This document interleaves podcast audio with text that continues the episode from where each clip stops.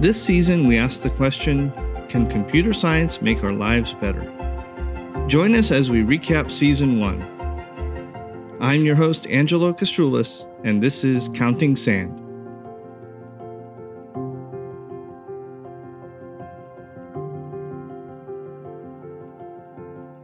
First, we need to go back to a statement I made in episode one, and that was that I said you have to have a balance between research and application. Both are important. Why is that balance so important? Well, you will not get the best solution unless you apply both. Why can I say that? Well, back in the second and third century BC, the Library of Alexandria was established. Now, we don't know exactly how much information was stored there, but some estimates go as high as 400,000 scrolls. What made it important was not just that it was a library with a lot of information in it, which there were other civilizations that had libraries, maybe not at that time, but new works in mathematics, astronomy, physics, natural science were housed there. So when I say new works, I mean there was new original research being done. It wasn't just a library, it was a place of study. It had empirical standards that were applied, and it was one of the first and certainly one of the most strongest homes for serious textual criticism. In fact, today, when we talked about in that same episode how research papers come about and the fact that they're peer reviewed and criticized, that's key because you're able to kind of go through some of the things in a paper that make it strong and make it reproducible. The reason we do that is so that we can build on knowledge. And before we were able to have something like this, a place where people could go, study, and take the entire breadth of knowledge and then build on top of it and then keep doing that generation after generation. That's how you're able to springboard knowledge. That value is that scholars could gather there and they could hyper focus their knowledge so that a succeeding researcher could then build on top of it. And according to legend and our namesake, the Syracusan inventor Archimedes invented the Archimedes screw, a pump for moving water, while studying at the Library of Alexandria. But what made it again interesting was that this was a parallelizable process. Now you didn't have to start over again or even have one person moving knowledge. You could have people from all over the world come here, bring their knowledge, and in parallel, in different directions, move human knowledge forward. Now, I want to also mention something, and that is the value of peer review. If you remember in season five, we talked about the AI winter. And that was what happens when we don't do that? If we just believe everything we read, like for example, the criticism of the perceptron, and we just kind of took that at face value and effectively halted all research in neural networks in that area, it caused decades long an AI winter, which prevented us from moving the ball forward in that. So that is certainly a lesson learned. Don't believe everything you read. Be critical of it and take a scholarly approach to things. Now, the one thing I want to say about cutting out research obviously, if you cut out research and you go straight to application, you're either going to spend too much time and money getting to some mediocre solution, or you're just going to rediscover something that's already been discovered, tread ground that's already been tread. If you cut out application and you only do research, you're forever going to be in the pursuit of perfection. So, what happens in both of these cases? You waste time and you waste money. What else can we learn from computer science? I'm going to talk about three perspectives. First, I think there's the personal perspective. For example, did computer science make my life better? Or did computer science make another person who decided to become a computer scientist life better? I think so, and I think they're grateful for finding a job they can do. For instance, who would have ever thought that you can make a living just pushing buttons on a computer, that people will pay you to do that. But I think what I mean when can computer science make our lives better, we're talking about something different, maybe something collective. That's another perspective. Can we make the world a better place in ways that are hard to measure? For example, one of my partners was telling me about a project he was working on that detected birds around windmills. And if a bird that's of a particular endangered species comes near a windmill, it could slow down or stop to make sure that the bird doesn't get harmed. Does that make the world a better place? Certainly. And we can apply that to many other things energy, general health, which takes us, I think, to the third category, and that is our individual perspective. Can we improve another person's health? Can we ease their suffering? Can it make us happier? We spent a lot of season one in this area here. In episode four, I had a chance to speak with an old friend, Andy Lee. And Andy and I talked a bit about a way of getting actionable information to change our lives, a way of having computer science predict our biological age. This is what Andy had to say about that paper and the research that they're doing in that regard. Greg Fahy is the first author, and I actually had the opportunity to see him speak in a longevity webcast just this week and, and got to ask him a couple of questions, which was pretty exciting. He started a study using growth hormone as a treatment to regenerate the thymus, and from that, reverse the biological age as measured through this epigenetic clock. And then another approach looking at plasma and some markers in the blood, other than the DNA methylation, that can do the same thing. So through this, they were able to show reversal of age. So people would come in, you calculate their baseline by looking at their biological age minus their chronological age to figure out are they above or below coming in and then track them over a year of treatment and see are they further above or below their chronological age at the end and they were, on average, able to shift people, reduce their biological age by about two and a half years over a one year treatment plan. So, really turning back the clock and making people younger throughout this pretty exciting concept that you may be able to take a treatment and become younger. So, computer science definitely was able to make a change. In some people, it even reduced their biological age, effectively turned back the clock. So, in that case, computer science did change their lives. But notice what it can't do. It didn't make the decision for them. It wasn't a magical pill automatically. It still requires us to do something. I think that that's the key that we should expect out of computer science.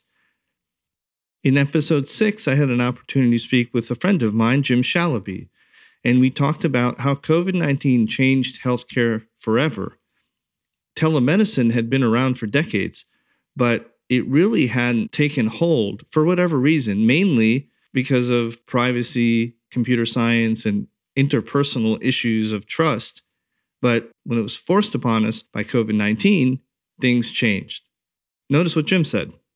Simple things like that really lessen that anxiety on the clinical side as to whether they're getting reliable data or whether they're going to be legally responsible for monitoring that data on a regular basis. It, it wasn't as bad as they thought.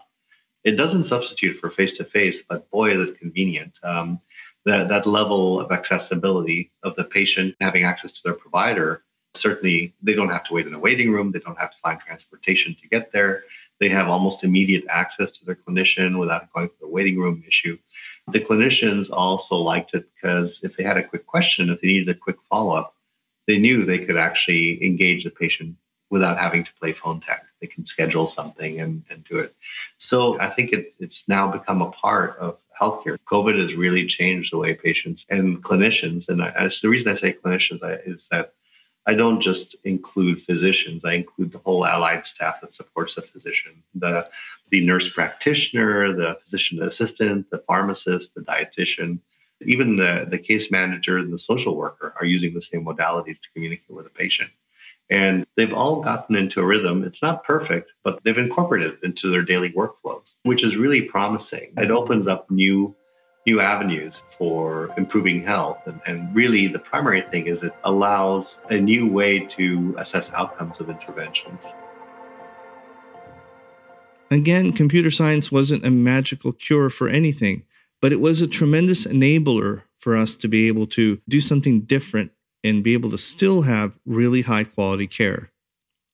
Like artificial intelligence and artificial neural networks, we find that they become so complicated that they become difficult to use or they have side effects. For example, in episode 8, we talked about the explainability of machine learning and how hard of a problem it is. I was joined by Nikos Myrtakis, a PhD student at the University of Crete. We talked a bit about artificial neural networks and how hard it is to explain complex models like those in SVMs and others. Notice what he said. So it is very easy to understand why the system came up with a specific decision. On the other hand, now we have more complex models, non-linear and highly parameterized models, such as SVMs, such as neural networks, random forest, etc. These models are not interpretable by nature. So what we do is to explain them in a post hoc fashion. So while expert systems tend to have a little bit of explainability built into them, these other systems don't. But that was a fascinating solution, using a kind of neural network that is more explainable to try to reverse engineer and figure out why a different machine learning model made the decision it did. But it's not without its problems. In that episode, we talked about five problems that are classically part of explainability in AI. But two of those problems I'll talk about right now. One is privacy of data. Nikos explains Because to explain anything, we need access to the original data. So imagine that you have a database and you're provided with a model that you get from a different company. So you give the company the data in uh, an encrypted manner. Another very subtle issue is the adversarial attacks. So imagine that interpretability might enable people or programs to manipulate the system. So if one knows that by, for instance, having three credit cards can increase his chance of getting a loan. And that's another problem I hadn't thought about. What happens when someone tries to reverse engineer the system to kind of scam it, whether it's the individual whose credit is being pulled or some other third party system trying to learn how the algorithms work so they can manipulate it? In addition to those privacy concerns, there are many more, not related necessarily to AI, but to our data in general.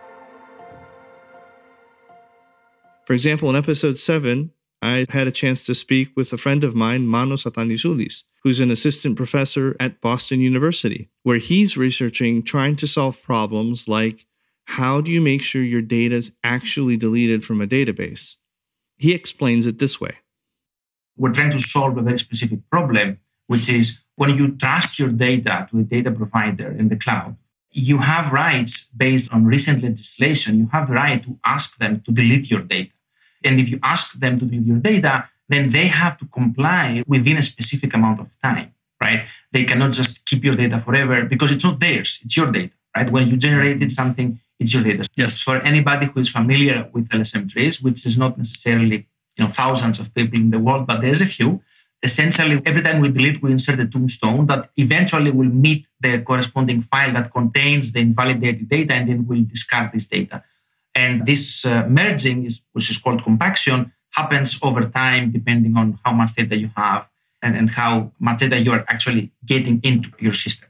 So what we do is that instead of actually propagating these compactions with a random order or with an order that depends on um, I think like which files is more frequently accessed. I, I think the, the first one, we call it Lethe, by the way, the, the delete related paper, we call it Lethe, which comes from the ancient Greek word Lethe, which means forgetfulness. And uh, the goal is to forget things. In all of these examples, we saw either practical application or theory. Many times we saw them together. Speaking to professors like Manos or research Nikos is doing, or even Andy taking those papers and applying them with real code in real situations, we see that computer science can make a huge impact in our lives. And in fact, those are not the only ones researching, either creating research or applying research. New research is being created in all different directions on the same issue. For example, in privacy, we don't just worry about deletes. There's research being done in all aspects of privacy and all aspects of machine learning. And imagine if we could take all of that together and start putting it into cohesive systems, taking this piece of what Manos is working on and putting that in our installation of RocksDB, and then maybe adding something else from over here and putting that into our implementation, and taking this knowledge and creating something new.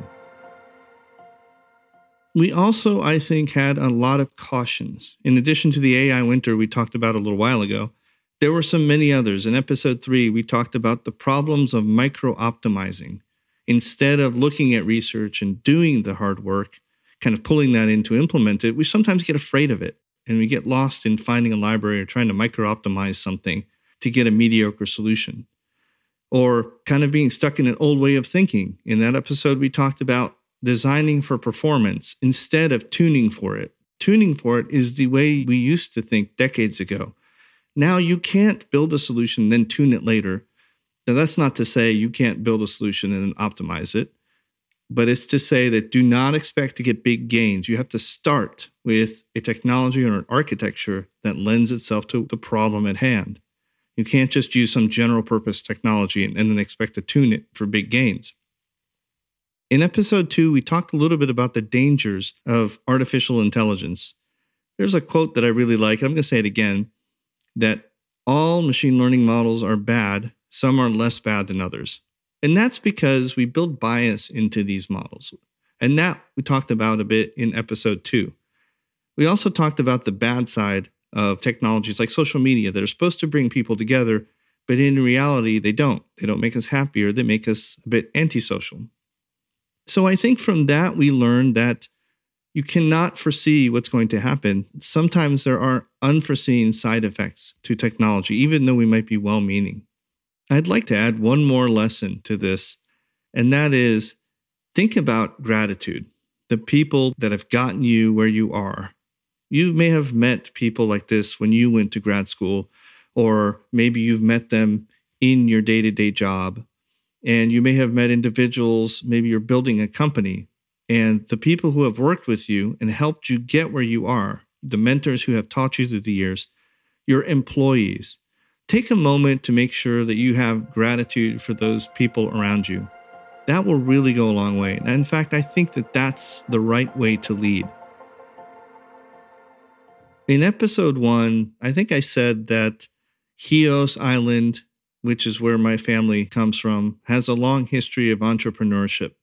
And I mentioned that there's a story there for another day. So I think it's time to make good on that. Here's the, the basic story and it's going to take you back over 150 years to March 1822. In retaliation to a Greek revolt against Turkish occupation, the Sultan sent Kara Ali Pasha, an admiral, with 40,000 Turkish troops to the island of Chios.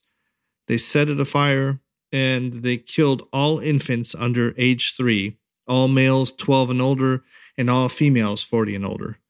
Then they took 52,000 slaves and they murdered another 52,000.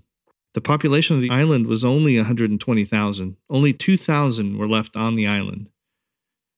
21,000 managed to escape, and there were probably about 1,000 that were out of the island because Chios was a seafaring center. So they had lots and lots of ships. And they were in places like Marseille and London and Liverpool. And so they happen to be in these areas. So some of them ended up settling in those areas. And when they did, they became members of that community and entrepreneurs there. They restarted and rekindled. For instance, in London, Efstratos Ralli laid the foundation stone in St. Sophia's Cathedral, and he and his brothers formed the finance committee. Another famous Chioti moved to Marseille with his parents, and his son then formed the Baltic Exchange in London. And the story can be repeated many, many times. Until 1832, they moved back to Chios and kind of started rebuilding for about 100 years until 1930s and when the Germans came in and occupied Chios and they went through their massacre and so then they had to again rebuild you have individuals who are entrepreneurs and they continue that legacy and rebuild. The reason I say this is because I think the story of Chios is one of rebirth. Adversity, sure, but then landing on your feet and starting over. I think that that has affected me in several ways. For example, I distrust five year plans. Look at COVID. What happened to everybody's five year plan? Instead, I think it's really about opportunity about creating doors of opportunity and then later deciding which ones to go through. I'm not saying we never plan, but what can you foresee five years in advance? It's actually really hard to do that. Season 2 is going to be about opportunity. What is on the horizon and what should we be paying attention to? We're going to be talking about how do we improve existing techniques? For example, we talked about expert systems and rules engines. We've done a ton of those. How can we improve that? How can we continue to protect privacy while threats are actually evolving at the same time? How can we make better and faster decisions in a world where threats to healthcare and other things appear out of nowhere, like COVID 19 did? And now we're having to kind of catch up. How do we get ahead of that? And then we're going to run against barriers of technology. For instance, Moore's Law is coming to an end. What do we do about that? So there's two sides to that. There's a what's happening in the short term. How do we get past this barrier to the next? And then how do we blow away all those barriers with moonshots like quantum computing? So going back to my theme of gratitude, I wanted to make sure I express gratitude to all my listeners. Thank you so much for joining us on this journey. We really want to hear about your thoughts. The show is evolving just as the world is, and we want to make sure that we're covering topics that you're interested in. And we also want to know what is it that you want to deep dive on. I'm your host, Angelo Kastroulis, and this has been Counting Sand. Please take a minute to follow, rate, and review the show on your favorite podcast platform so that others can find us. Thank you so much for listening.